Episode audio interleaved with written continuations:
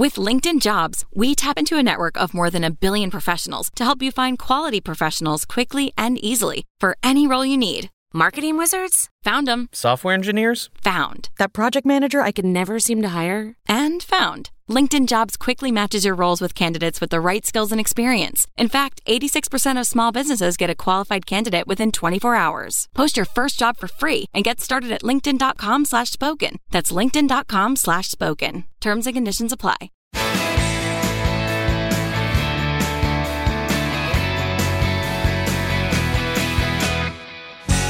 Happy Monday and welcome to the Bulwark Podcast. I'm Charlie Sykes. It is, well, almost at the end of February, February 27th, 2023. And of course, because it is Monday, I am joined by my colleague, Will Saletan. Good morning. I hope you had a great weekend. Good morning, Charlie. I, I did. I did. And I guess we're getting towards spring and it'll be Groundhog Day. And every, every week, uh, I'll come out of the ground and try to tell you uh, that some wonderful thing has happened in the world. I really could use that. Okay. We have so much ground to cover. We have to talk about the lab leak story. We have to talk about uh, what's going on in East Palestine. I want to talk about the anniversary of the beginning of the Russian invasion of Ukraine, a fantastic piece you had about Fox and the, the GOP. We also have, you know, the Scott Adams rant, which I want to get into. Uh, we have so much, many other things here. Uh, but it turns out Ron DeSantis has a new book out.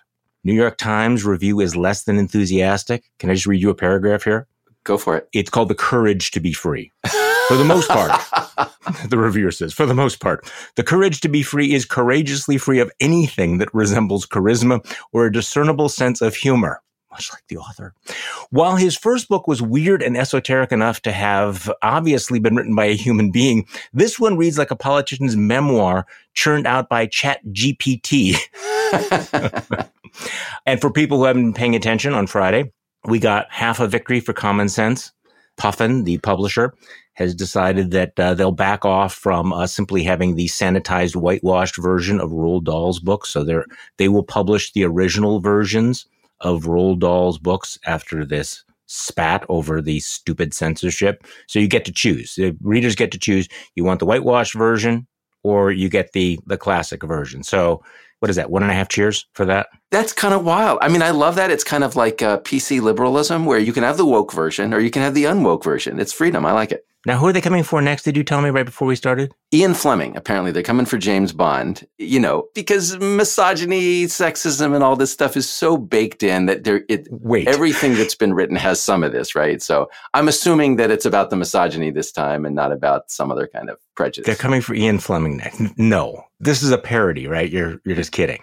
I mean, everybody who's ever watched a James Bond movie, like it's a given, right? That Bond, that the, the women are going to be derivative characters and that like it's, it's all of that is gross and you just bake it in, right? I don't even know how you do that.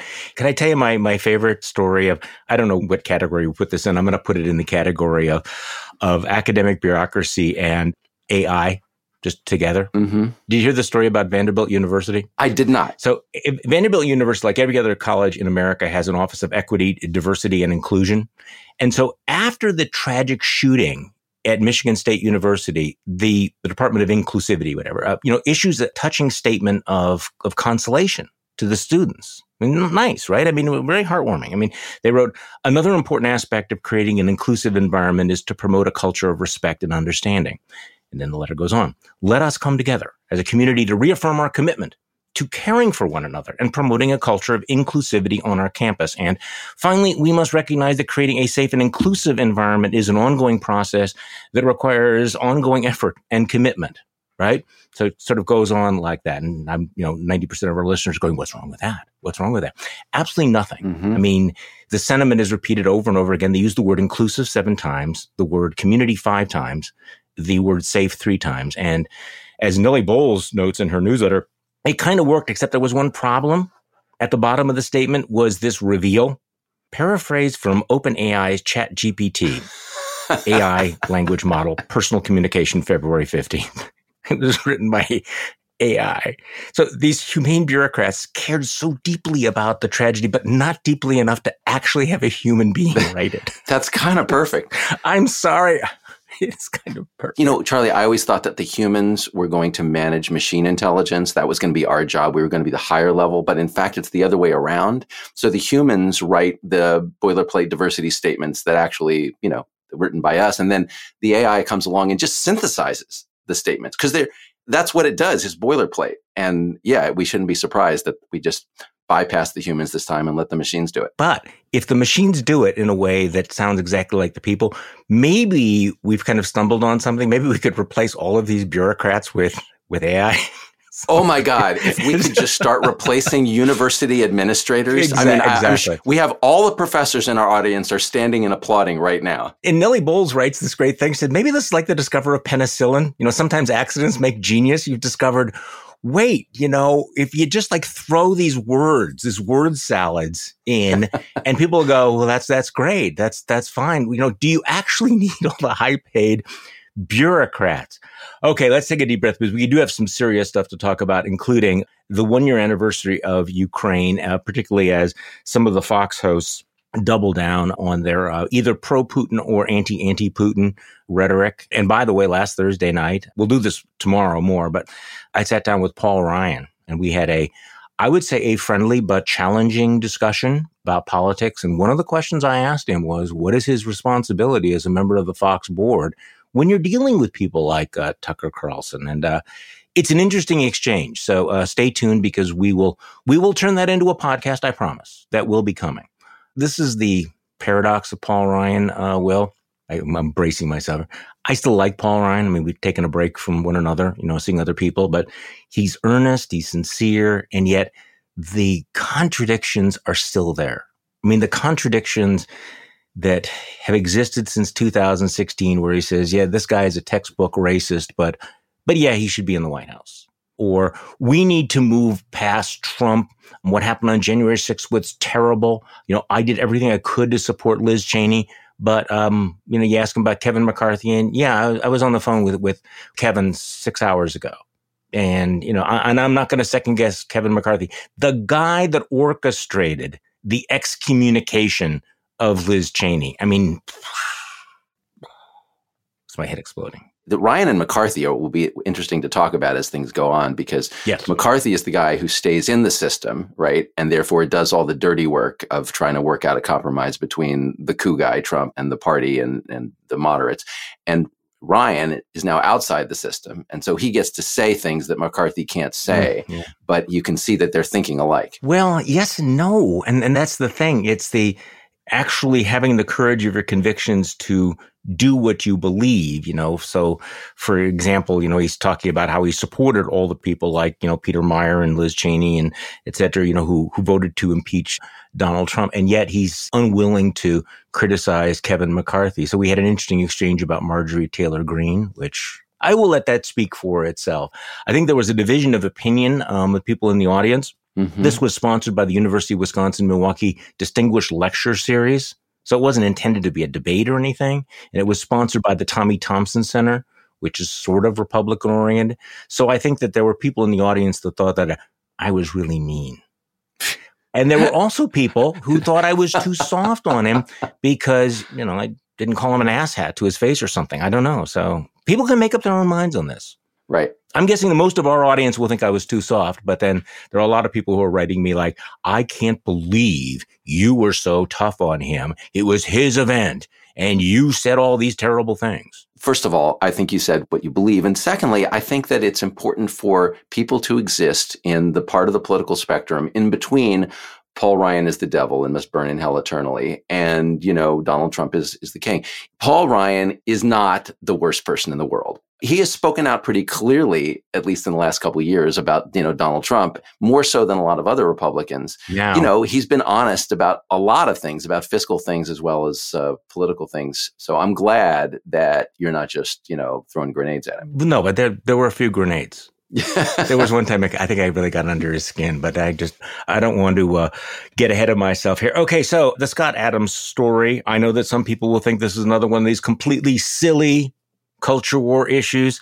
I once again beg to differ about all of this. For people who are just catching up, Scott Adams is the cartoonist behind Dilbert, which at one time was pretty good satire, kind of smart and edgy. And Scott Adams, though, has been decompensating in public over the last few years. He's right. gone super Trump, gotten involved in every single culture war he has this YouTube video where he went off on a rant. I'm going to play a little bit of, of all of this, which resulted in hundreds of newspapers. I don't know, was it hundreds? It's like lots of newspapers dropping his cartoon, Dilbert. And for most of them, this wasn't a hard decision to do because I think they were probably kind of sick of him anyway. And I was slightly surprised that newspapers even run cartoons anymore, but whatever. right. And of course, Elon Musk has now come out in defense of Scott Adams, not just for his free speech rights, but kind of because he, I'm sorry, you can disagree with me on this one, Will, but kind of because he sort of agrees with, with Scott Adams. So we're now going to have this debate about Scott Adams. And there's going to be confusion between whether or not it's about free speech or, you know, maybe he's right. He's taking these ideas into the mainstream. Anyway, here is Scott Adams, uh, the author, creator of Dilbert, sharing his deep thoughts about race. Rasmussen asked, you know, white and black voters, and and probably others, uh, do you disagree or agree with the statement "it's okay to be white"? Twenty-six percent of blacks oh. said uh, no it's not okay to be white. What does it mean? 21% weren't sure. Add them together, that is 47% of black respondents were not willing to say it's okay to be white. Rasmussen. So I realized, um, as you know, I've been identifying as black for a while, years now, because I like, you know, I like to be on the winning team, and I like to help. And I, I always thought, well, if you help the black community, that's sort of the biggest lever. You know, you could you can find the, the biggest benefit. So I thought, well, that's the hardest thing and the biggest benefit. So I'd like to focus a lot of my life resources really bullshit in helping black Americans. Yeah, so much so that I started identifying as black. But as of today, I'm going to re-identify as white. Oh, Jesus. Because I don't want to be a member of a hate group. I'd accidentally joined a hate group. So if, if you know nearly half of all blacks uh, are not okay with white people, according to this poll, not according to me. Uh, that's a hate group. That's a hate group.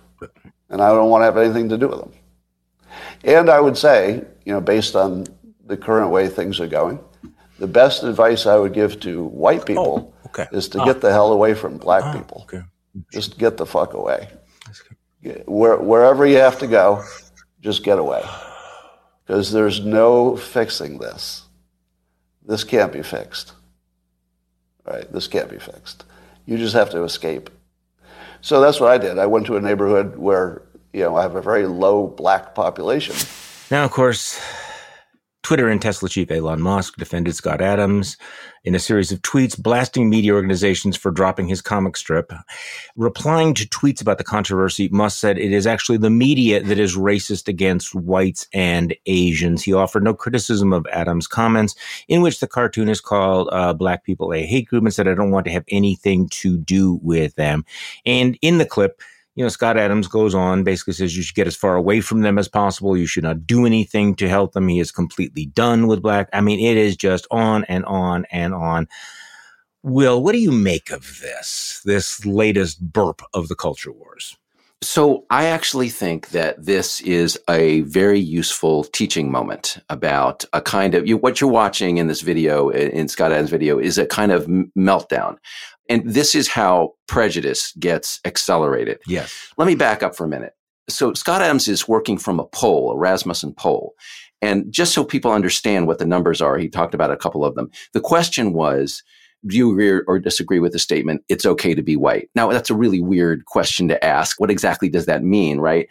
But here are the actual numbers that came back 18% of the black respondents said that they strongly disagreed. There was another 8% that sort of somewhat disagreed. There was 21% that wasn't sure. And then 53%. So a majority of the black respondents disagreed. 21% are like, I don't know what this means. I'm not going to answer this what question, right? Mean? So what Scott Adams does in this video is he goes from 18% of blacks to 26% of blacks. He throws in the 21% who are like, I don't know what this question means to get to 47. He's still at a minority, right? He's still got 53% of blacks on the other side. He just ignores that, Charlie. He just goes straight to get the hell away from all black people. Don't live with black people. Don't live in their neighborhoods. Don't do anything to help them. Whites should basically segregate themselves from white people. I mean, it's a bullshit poll with a bullshit question. But so the heart of this is Scott Adams basically saying, I'm done with black people. Whites should all be done with black people. There's nothing we should do. We shouldn't be around them.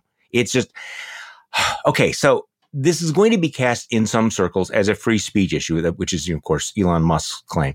There's two sides to this, right? Number one, does Scott Adams have the right to say this? Yes. We reiterate that simply because you have the right to say something doesn't mean it's right. So there's his free speech. But also the newspapers, which have decided, screw this, we're not carrying his comic strip. There is no obligation, implicit or explicit, for a newspaper to carry a cartoon strip. There's none. One of the fundamental things of the First Amendment is that they get to decide what they publish and also what they don't publish. So that's free speech too. But to your point, I think you put your finger on it. What you're going to see over the next several days is, you know, the usual suspects saying, well, you know, poor Scott Adams. Scott Adams is a victim. And lots of people sort of, you know, furrowing their brow and saying, and was he right? Did he have a point there? So again, we're normalizing the kind of racist speech that used to be on the far fringes, that used to be isolated. And I think that one of the things we've seen with the Tucker Carlsons of the world, you know, with the great replacement theory and et cetera, is that they're essentially creating that permission structure to people to indulge ideas and impulses that I think we had thought, you know, had been, you know, that we'd moved past, but we haven't. And so I, I actually think this matters. I think it matters for the millions of people who will listen to this and go, yeah, you're right. We should be done with those people. We should move away from those people. We should not support any programs. And the racism in society is not directed against black people. It's white people. We are the victims. They are the oppressors. We are the oppressed.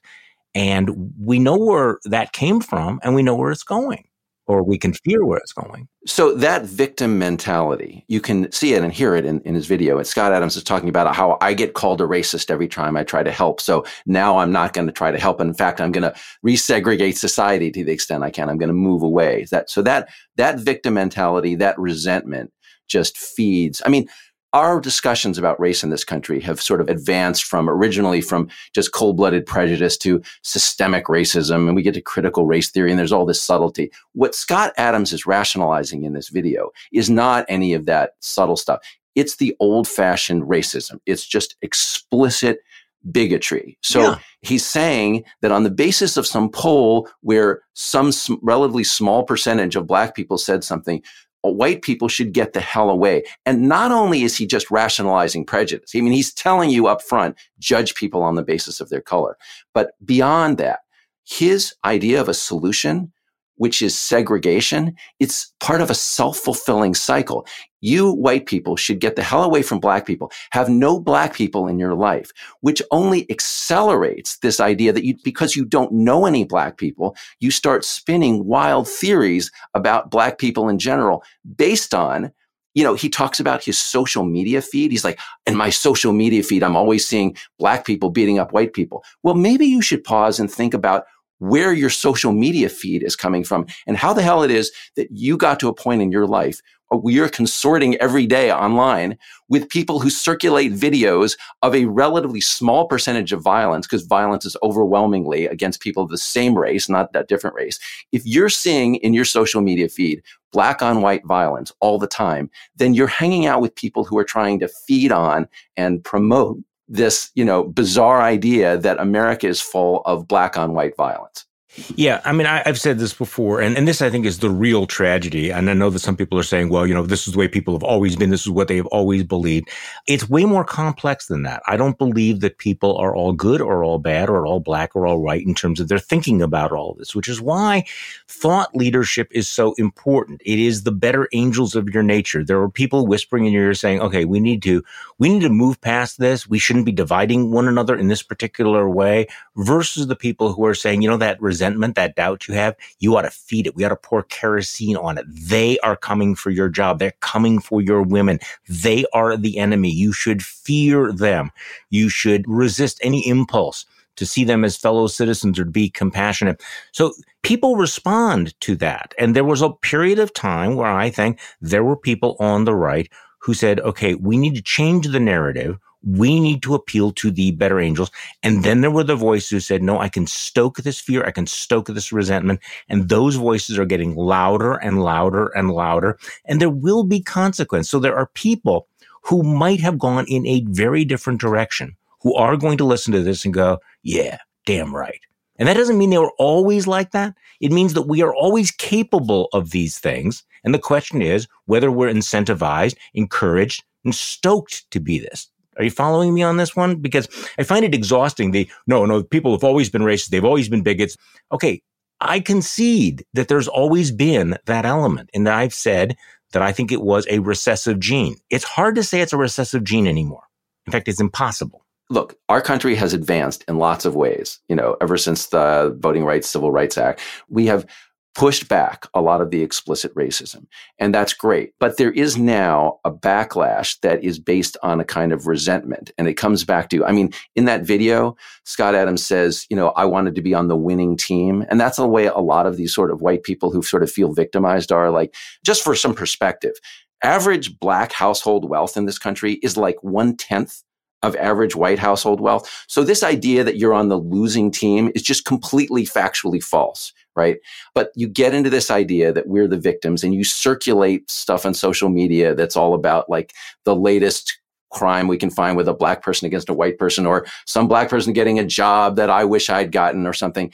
And so you work yourself into this mentality where you're the victim. And that's a whole new stage that's a whole new stage where now you rationalize because we're the victim, we have the right to push back. And we can talk about white nationalism and it's not mean anymore because we're the oppressed.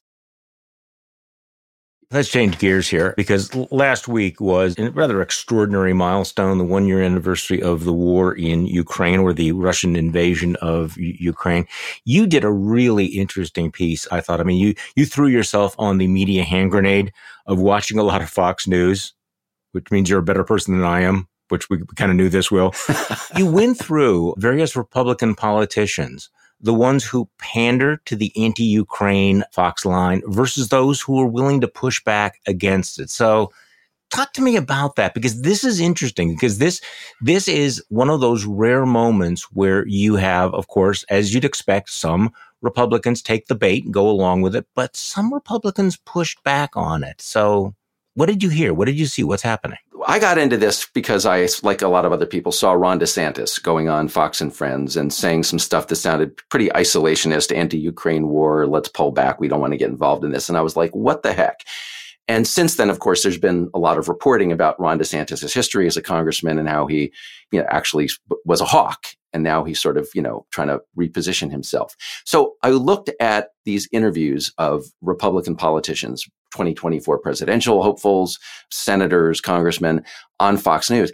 And i expected that i was going to see more isolationism. And what i actually found charlie was that a lot of the republican politicians who have had a history at least in office from the last few couple of decades are still hawks they're still hawks but they're grappling with pressure within the Republican Party. It's coming up from the base. It's being stoked by people like Donald Trump, by Marjorie Taylor Greene, towards isolationism and towards, well, if Biden is for defending the Ukrainians, then we should be against it, right? Right. And so what I saw in the interviews was it's the Fox News hosts who are channeling that resentment and encouraging that resentment, encouraging the anti-Ukraine, pro-isolationist sentiment.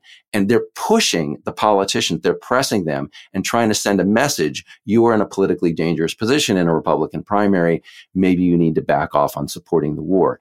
And some of the politicians like DeSantis were kind of folding in that pressure, but some others like Mike Pence, like Nikki Haley were pushing back. And so I think it's important when we see Republicans standing up for principles that the party should stand for to commend them for it. So I do. Okay, so, let's talk about this because this is important. This is in some ways, this is the pre-primary entertainment wing primary, right? Who are the biggest, you know, panderers? You have Ron DeSantis, right? I see Tom Cotton is pandering, but you had uh, Nikki Haley, Mike Pence, Senator Roger Wicker. How did he do? Terrific. Roger Wicker All was too rare in politics. I did not see that coming. That was not on my bingo card. what Roger Wicker said, and I think this is really interesting. He's on TV, he's on Fox, and they're sort of, you know, giving him the what the polls are and all that.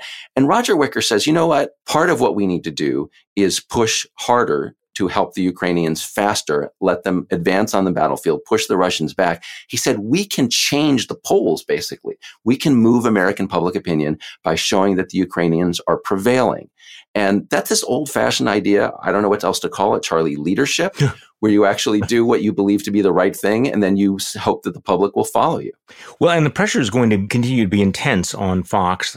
I don't know. Do you get the sense that Tucker Carlson is dialing up the dopamine hits or whatever it is, that he's becoming more extreme, more shrill? Let me play a little clip from Tucker Carlson over the last uh, few days.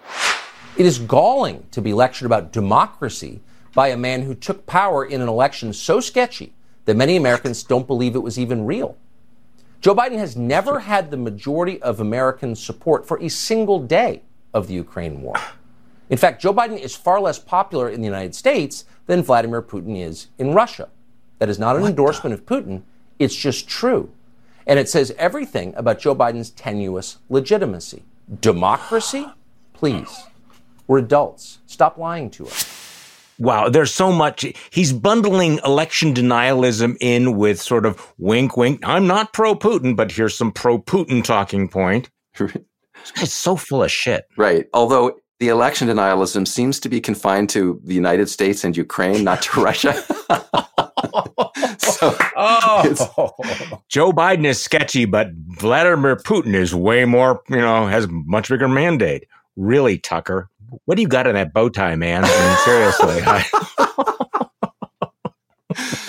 So let me come back to the idea of, of what's teachable here. Like Tucker Carlson, okay, he's vile, but he's also a useful teaching tool, right? Okay. Because this is where Tucker Carlsonism leads you, right? You start off with the idea of America first. We're, we're going to like pull back from the world because we believe in America.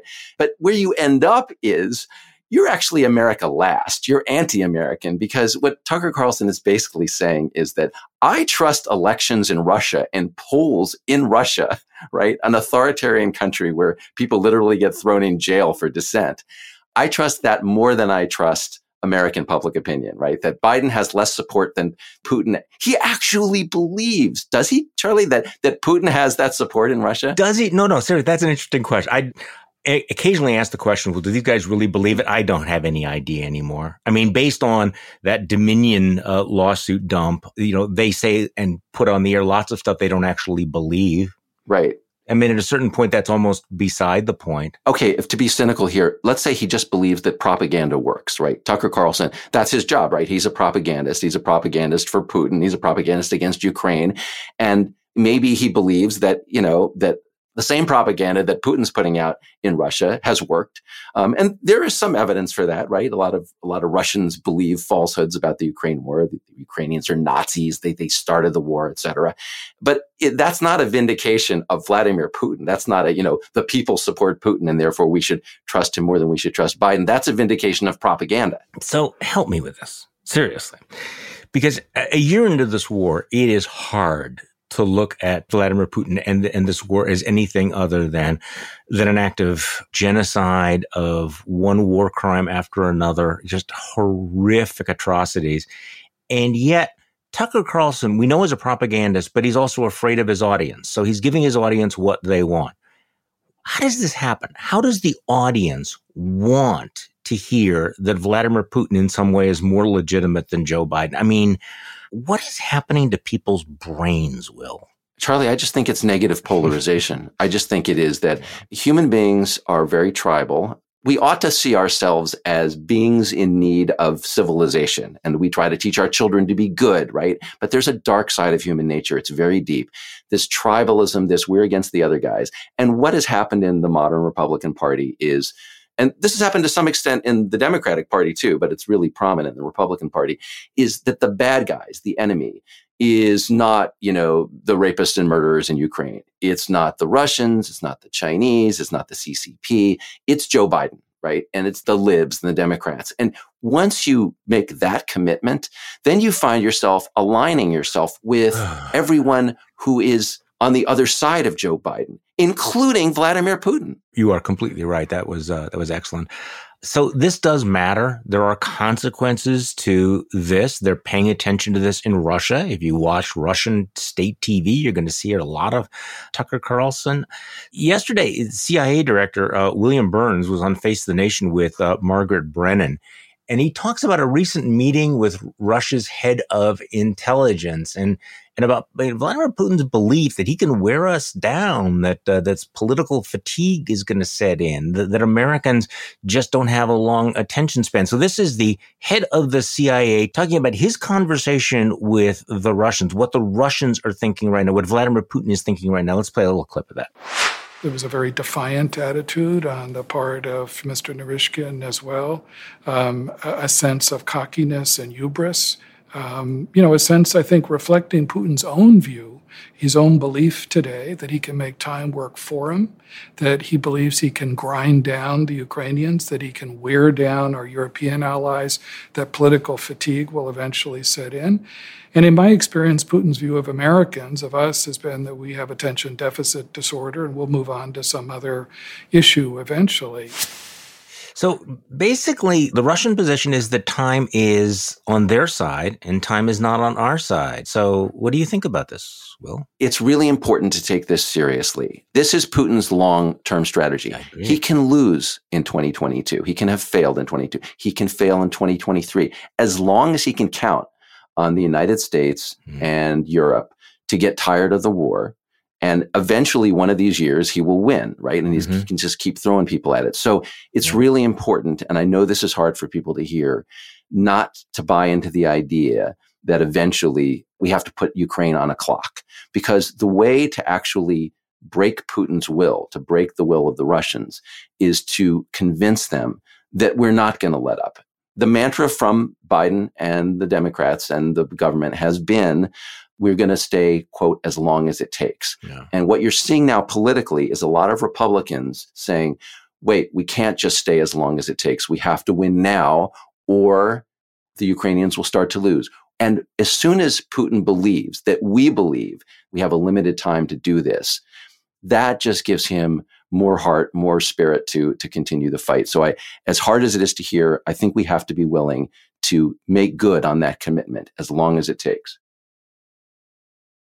Big story over the weekend, generating a lot of buzz. Story in the Wall Street Journal saying that there is uh, new evidence or that there's evidence, there's, there's strong evidence the reason I'm, I'm, pausing here is because there's a caveat to it. But the Department of Energy um, now believes that there is a possibility or probability, you correct me on all of this, that the uh, COVID pandemic came from a lab leak from China as opposed to uh, something that was created in an open air market.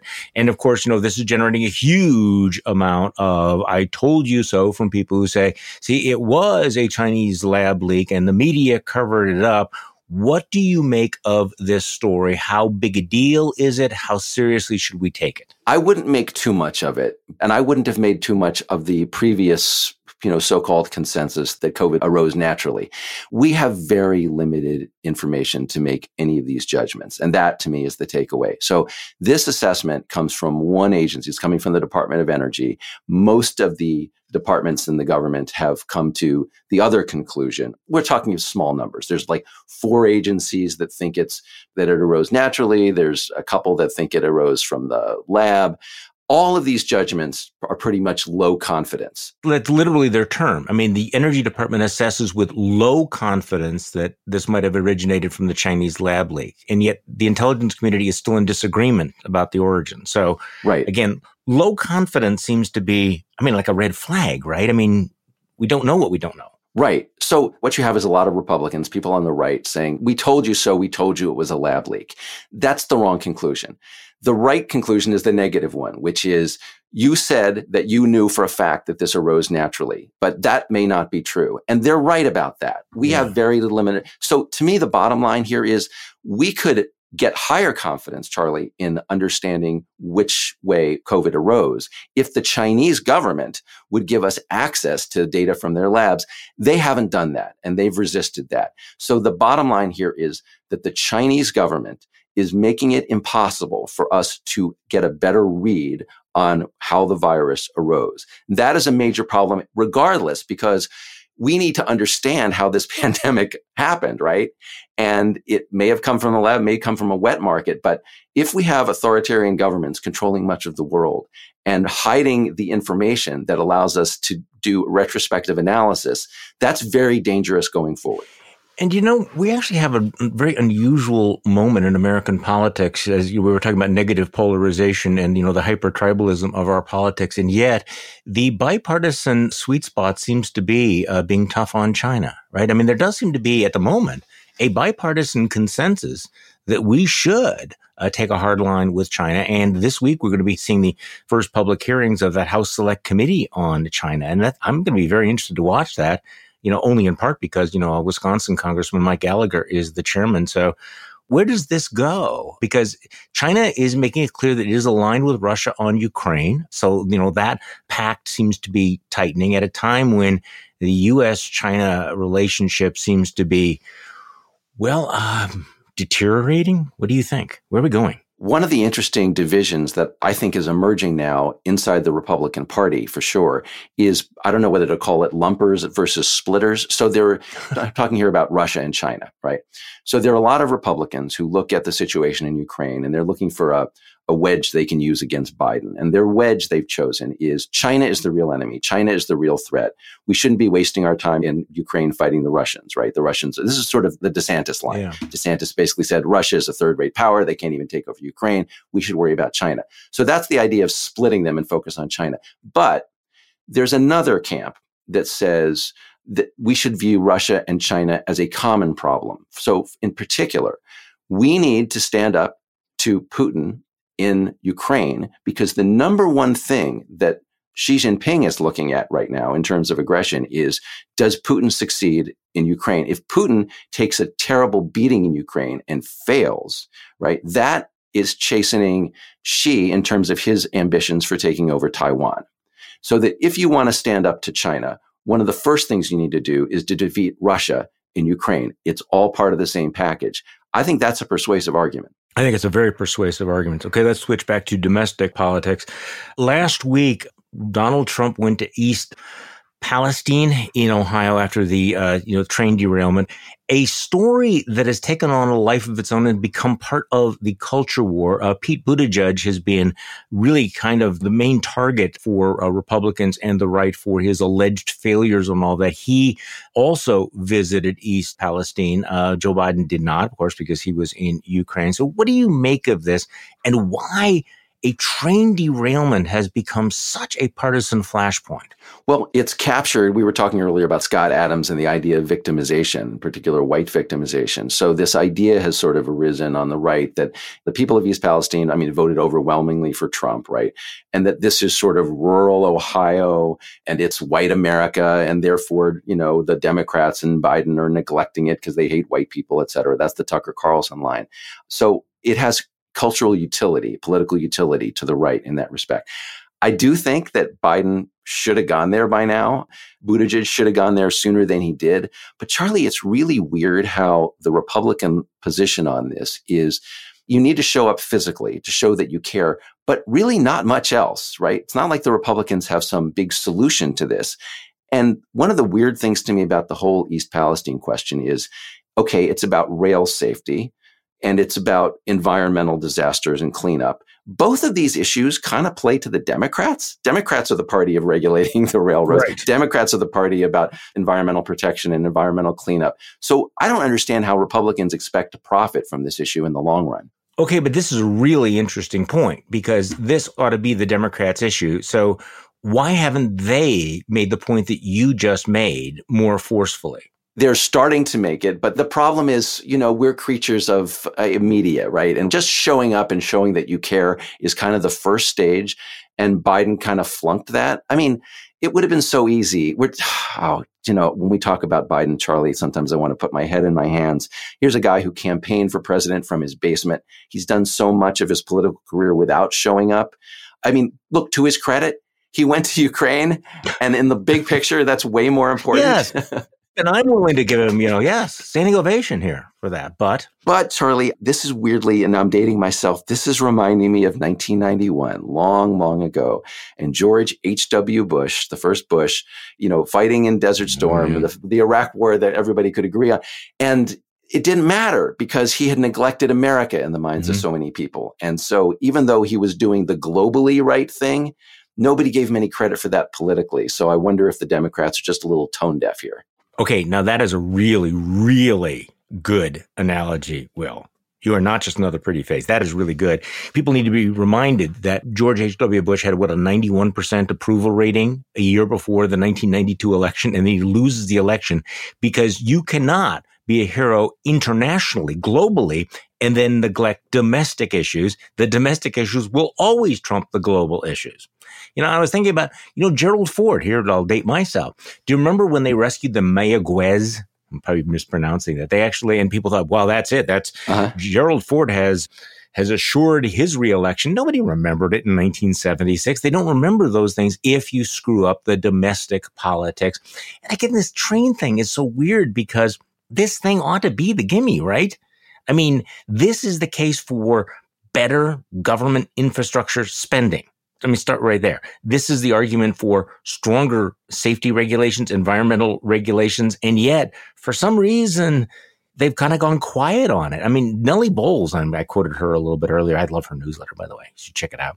She said, Is there something I'm missing here? Why did the train derailment get coded as so conservative that no one could talk about it? Why do the cameras have to be off? Why isn't Michael Moore there? To me, this whole thing is a gimme for the Democrats, right? You know, it's kind of a political mystery, isn't it? They've, they've ceded this thing. This ought to be their issue. Charlie, can you imagine if Bill Clinton were still president of the United States, if him not going to Ohio? To, I mean, Bill Clinton would have looked at this and said, because he was a, such a political creature, right? A, a campaign oriented person. He would have looked at this and said, you know, we've been having a lot of trouble in Ohio lately. I'm going to take me and my whole freaking cabinet up there and we're going to be the ones handing out water. It's not going to be Trump water. It's going to be Clinton water or whatever, whatever he would have done, right? And even if he didn't have a solution for them, he would have been there. And instead, what you have in Joe Biden is a guy who he just doesn't have that. Look, to his credit, Biden is trying to do the job. And the biggest job of the president of the United States right now is to hold together an international coalition against the, the, the violation of sovereignty and democracy. But it wouldn't have been that hard to show up. Okay, this is a really important point, Will you cannot say that someone is a fantastically good president except that they are not communicating with the public or showing up because that is a fundamental part of the modern presidency. Right. I mean, you, you cannot separate that. We have a very interesting provocative piece in the Bulwark today about Ukraine by uh, Daniel Fata. I apologize if I'm mispronouncing that. And he praises the administration for what it's done with Ukraine, holding together this uh, coalition. I mean, he, I think Biden deserves tremendously high points, but then he makes the point while the Biden administration and Congress have continued to support Ukraine, the Biden administration has declined to engage the public, both experts and average voters, about what it will take for Ukraine to win the war and to maintain post war peace. I mean, there's good reasons for sensitive conversations, you know, to happen in private that's what made last week's visit so dramatic because it was such a public facing, you know, affirmation of his position. But there's been no address to the nation. Remember when presidents would have primetime Oval Office addresses and things like that? And he just hasn't used the bully pulpit. Mm-hmm. And again, mm-hmm. there are people who say, well, you know, now you're just talking about PR versus the substance. It should all be about substance. In modern American politics, substance and the communication of the substance are inextricably linked. You cannot decouple. Right. And and I think this is the problem you are speaking to. And it's going to be a problem going 2024. You know, I mean, people need to be reminded 2020 was a very close election and doubts about Joe Biden's age will continue to grow. Right. And you know, stuff can happen. I mean, it's just it, it is right. it is a it is a it is an issue and this sort of I'm not going to prioritize showing up at domestic tragedies is, I think, might come back to haunt them. Just a thought. Yeah. So that we have a couple things going on with Biden here. So one is we've talked about this before. Biden is just not a good talker. He's he's never been a particularly good talker, and as he gets older, he can hard. be. He had a good State of the Union. I give him that. That's a prepared speech. That speech in Poland was pretty good. Right. But that goes to another point, Charlie, which is what if Joe Biden is a lot like George H.W. Bush in this respect? George H.W. Bush believed that his job was to be leader of the free world. He thought that was the most important. He was right. He was right. And Biden thinks the same thing. And what if Biden just cares more about holding oh, together the coalition so uh, in Ukraine than he does oh. about, I mean, we talk about middle class Joe, but what if Biden actually thinks that's the job? Even if we accept all of this about Biden, he does have an outstanding talker on his team, a guy who happens to be the secretary of the Department of Transportation.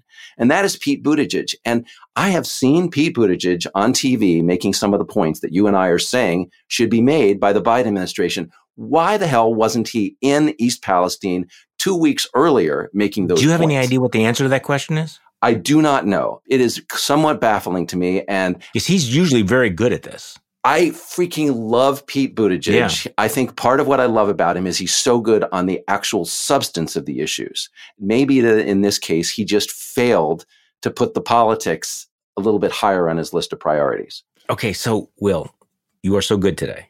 I want to read a piece from Will Saletan. Is Joe Biden George H.W. Bush? this is good stuff. I mean, really, when you start thinking about it in those terms, gets a little bit difficult, doesn't it? the way they conceive the office, the contrast between success globally and more mixed record domestically, you make a really compelling point there. Well, you know, the, the big mistake that George H.W. Bush made, of course, is that he won his war. Too quickly. Yeah, he pushed the Iraqis back out of Kuwait in no time. And by then, you know, people were like, they moved on to the next thing. Charlie, that's like COVID. That's like Biden coming in with the vaccines. and then everybody gets their vaccines and COVID subsides. And we're like, oh, okay, oh, next thing, man. inflation. Who cares about COVID? Nobody gives the president credit for problems they solved. So if the Ukraine war is still going on, maybe that's a little bit different from the George H.W. Bush 1991 scenario. Okay, so uh, in the few minutes that we have uh, left, we haven't spent much time talking about the Republican race for president, mainly because it's February of a year before the election. Which I mean, can I just remind people like it's February the year before the election, but there's a lot of uh, maneuvering already. They've set the first debate for this August here in Milwaukee, which is interesting enough, and uh, Ronna Romney McDaniel was asked about loyalty pledges. And you know, this whole issue of loyalty pledges. Will you pledge to support the nominee no matter who it is? That was a big deal in 2016. It basically broke Reince Priebus's soul. And it's going to be an issue again this year. And Ronna Romney McDaniel was asked about this yesterday. Let's play that. At the same time, what you hear somebody like Asa Hutchinson, who is he's no moderate. I mean, he is a tried and true conservative Republican, effectively saying is you would be asking him to put party over. Oh, country. I don't think see it that way. That may be how he sees it. I don't see it that way. I think if the voters choose Donald Trump to be the nominee, if they choose Mike Pence, if they choose Mike Pompeo or Asa Hutchinson, everybody should support the will of the voters. And we're not going to defeat Joe Biden if we get in this tit for tat of I'm not going to support this nominee or I'm not going to support this one. So that's why we want to put this to bed early this is a pledge that's been in existence. It was there in 2016. Yeah, and how did that work out for the Republican Party? So, Will, your thoughts about this? It is interesting that Asa Hutchinson is one of those who are saying, "Yeah, I, I think the loyalty oath is is not a good idea." It'll be interesting to see how many uh, other potential candidates you know take that stand intuitively just if someone asks you to answer in five seconds does this loyalty pledge make sense? The answer is yes. Like well of course you're running in this political party. Whoever gets nominated you should support them be part of the team. But then ask yourself the next question which is if david duke or nick fuentes or somebody like that ran for president which they can i'm a republican i'm running for president and they win they win the republican nomination. Are you committed to supporting that person for president right if the answer is yes, then please get out of my line of sight. I don't want you anywhere near power. But if the answer is no, then you've already amended this, this rule, right? So I think Asa Hutchinson is just fine to say, yes, I am part of the team. I'm running for this job within this party. I will support anyone except someone who has attempted a coup against the United States of America, right? That should be fine. It should be fine to draw a line against David Duke, against Nick Fuentes, and against Donald Trump. Well, this was one of the uh, the issues that I discussed with Paul Ryan that people are going to be able to hear about uh, later this week. When I asked, you were not never Trump, but you say you were never again Trump. I mean, define the terms never, never again. And he said that he would not support Donald Trump even if he was the nominee. But he stopped short of you know wanting to make the full throated argument that he is unfit for the reasons you you mentioned. And his whole argument is, well, it's because we can't win with him. The problem with the argument that I oppose Donald Trump because he can't win is the moment he looks like he can win, your argument evaporates if you refuse to make, you know, the, the, key case that someone who was responsible for, you know, an attempted insurrection, you know, should never be anywhere near uh, politics. But again, you know, people rationalize these things by saying, well, um, you know, this is the compelling argument. I'm going to make this argument because I think this is what is going to move, you know, the Trump voters. I understand the, the logic there.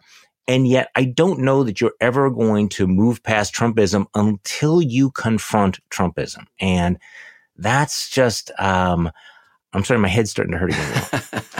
Guys like Paul Ryan have like basically set themselves on fire within the Republican Party, and yet they're not willing to take that next step, saying, I'm doing it on fundamental principle as opposed to simply a calculation of who wins and who doesn't win.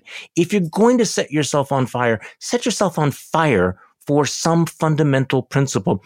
But I guess the habit of the Faustian bargain is just too deeply ingrained.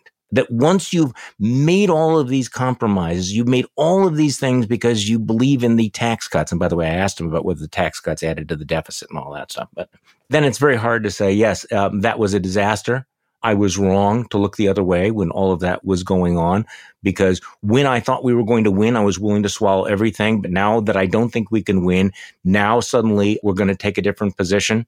If you're going to go that way, if you're going to light the match, just, you know, light the match for something. Right. What if, Charlie, what if principle actually has political power? Ooh. What if you know Volodymyr Zelensky, by standing up and saying, "I will defend this country, I will defend democracy," you know, rallies the world and this country to his side and changes the course of history? What if huh. what if Republicans did what Roger Wicker did about Ukraine, but they did it about Trump? They said, you know, well, look, here's the principle. The principle is democracy and the rule of law, and anyone who tries to subvert democracy and the rule of law, I'm going to stand up. What if that Liz Cheney excellent. had a, a line of other people with Asa Hutchinson? And Larry Hogan and a bunch of other people. I mean, she doesn't. No, she doesn't. But I think that's a numbers game, Charlie. I think that if more of these Republicans who know that Trump is evil would stand up and reject him for that reason and would, it, even at the cost of the careers of a couple of them, I think that would start the ball rolling. I think that that is an incredibly interesting question. But I will also tell you that the vast majority of Republicans absolutely believe that standing up for principle is not good politics, that,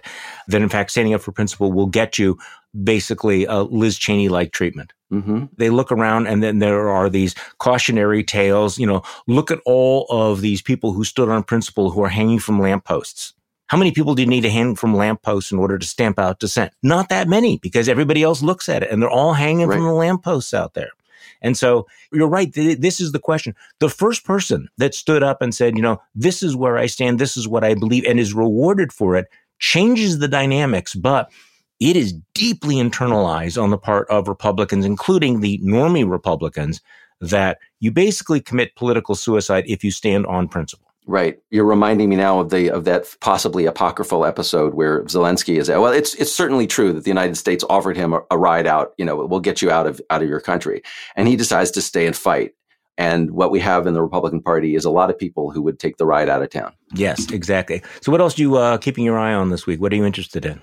Well, I'm very interested in this China hearing. I'm really, really interested to see whether the Republican and Democratic parties, I saw that the, the chairman and the ranking members, they were on TV together yesterday talking about this and they were making all the right noises that this is going to be a bipartisan operation and we're going to stand up together against the Chinese Communist Party. But but it is really difficult to do that when you have so much of the Republican Party viewing China as an opportunity to stick it to the Democrats politically. And I think it's going to be really hard for Gallagher to navigate that. I think you're exactly right. As you, you really brought your A game today, Will. this, is, this is mark the tape on this one. Will Saletan, thank you so much for uh, joining me this Monday. We'll talk again a week from today. Thank you, Charlie. And thank you all for listening to today's Bulwark podcast. I'm Charlie Sykes. We will be back tomorrow and we'll do this all over again or something kind of like this. The Bulwark podcast is produced by Katie Cooper and engineered and edited by Jason Brown.